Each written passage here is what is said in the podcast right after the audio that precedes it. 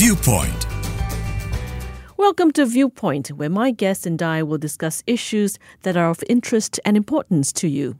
Of late, we've been hearing about China's mysterious wave of childhood pneumonia. In Beijing and other megacities in China, hospitals are overflowing with children suffering pneumonia or similar severe ailments. And we understand that in response to the wave of respiratory diseases there, Indonesia has stepped up its monitoring of cases and plans to increase surveillance at border checkpoints to pay closer attention to travelers, animals, and goods coming from China. Just how concerned should we be?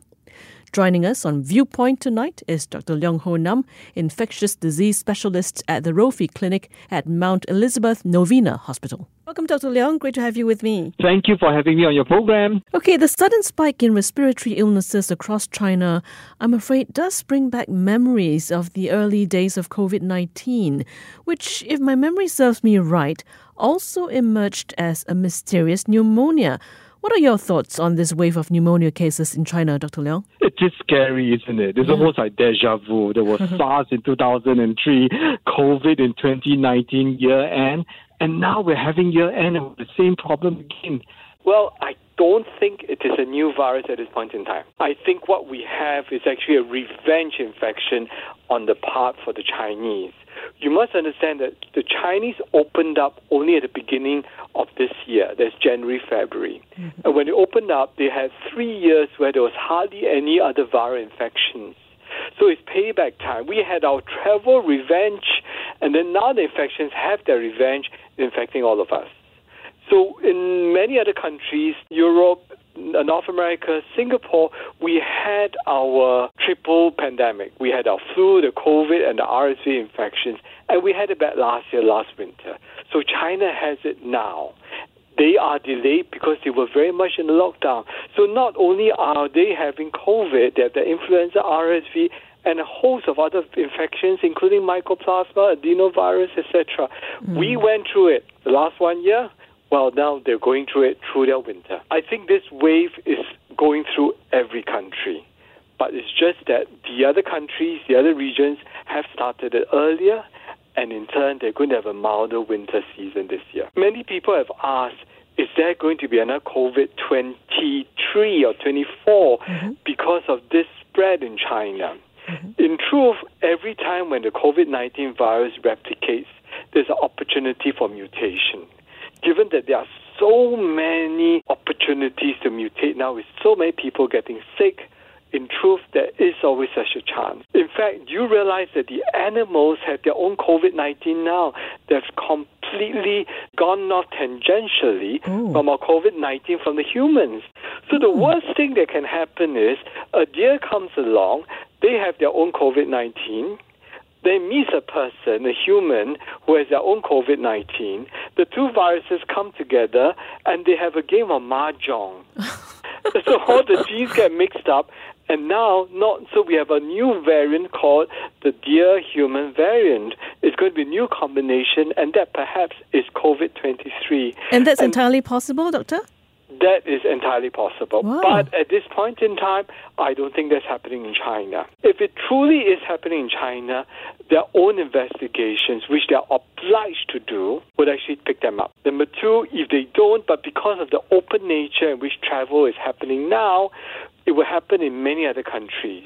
And countries where there's many, many travel links to China, such as Singapore, Hong Kong, uh, and the rest of the region, even U.S. And when the travelers go over there, in turn they will spread and will be picked up by the surveillance system.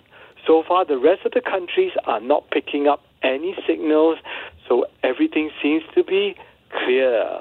Mm. It's a hmm. clear skies on infections till now.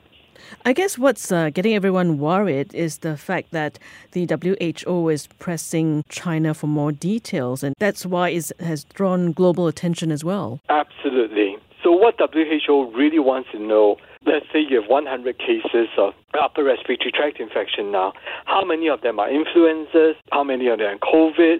Are they the common strains which are seeing? Or something else otherwise. They want to see this data to know that everything is all in the clear. WHO has a role to police every single country, and it's a role to make sure that every participating country sends in this data. And that's what it's asking. And this, we expect them to do it. Let's talk about mycoplasma pneumonia. Is there a vaccine for this? No, there isn't. Mycoplasma is actually a bacterial infection half the time you recover well on your own. The other half, you actually need an antibiotic. Many people have come across it because it can give you a fever, dry hacking cough. is rather miserable. The point for the Chinese is mycoplasma in China is associated with a lot of resistance. Mm. In fact, 80% or more of the mycoplasma are resistant to the usual antibiotics of clarithromycin and azithromycin, which we use commonly in Singapore to treat. Mm. They would have to use something else such as doxycycline or moxifloxacin or levofloxacin, which are generally not encouraged in children. Mm. Hence, the problem perpetuates itself because you can't treat it, eradicate it correctly with the best antibiotic. It has turned resistant. I see. So, so this is why more kids are being affected seriously in the current yes. spike in China. There uh, has been a bit of uh, antibiotic misuse and abuse in China all these years over the decades. Mm. Antibiotics could be purchased easily.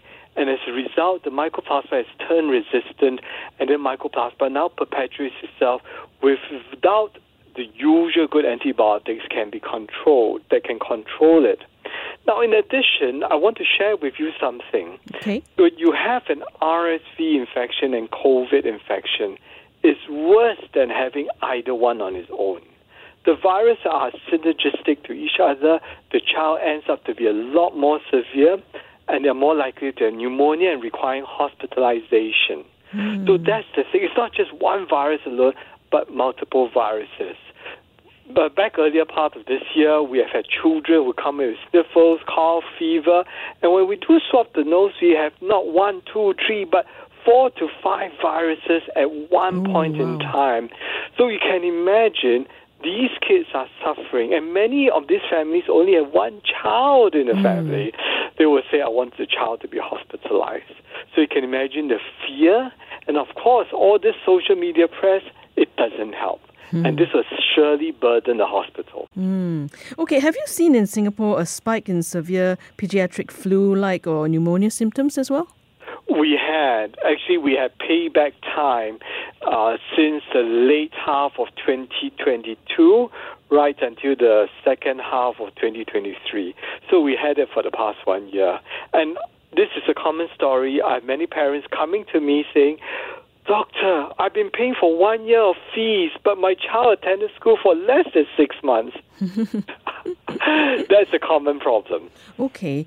You know, it's winter time in China, but for us here as well, everyone is gearing up for the holiday season. So, what is the recommendation for travelers, if any? I would strongly encourage everyone to take the COVID XBB vac- variant vaccine. It would help tremendously. Number two, get your influenza vaccine. Influenza occurs in Singapore with without the winter season. Well, take the influenza vaccine and help. For those who are at risk with what, 60 years old and 65 years old and above, get your pneumococcal vaccine as well. Take all these if you want to. Bring a mask along, and of course, bring your antigen testing kits along. Travel, be safe, wear your mask where it's crowded, and have a good time. I think everything is going to work out fine for you. Yeah, I think masking up is probably the, the best bet because even with the vaccine, they won't kick in until much later. Yes, I think it takes about 10 to 14 days for the vaccine to kick in. If uh, my immunity is poor and more than 60, 65 years old, all the more the mask is very, very important to me. When I wear the mask, I'm not only protecting myself against COVID, I'll protect myself against influenza, RSV, and the rest of the viruses. When I wear my mask, I protect myself. Not only should I wear my mask, but the people around me ought to wear the mask because they will be the ones whom you'll be closest to back in your room where you speak without a mask on. So do it for yourself get your family members to do it for you, and together as one unit, all masked up. My friend, you guys are going to have a great time without falling sick. Okay, thank you okay, so much, Dr. Leong, for sharing your Thank viewpoint you. with us. Thank you. Viewpoint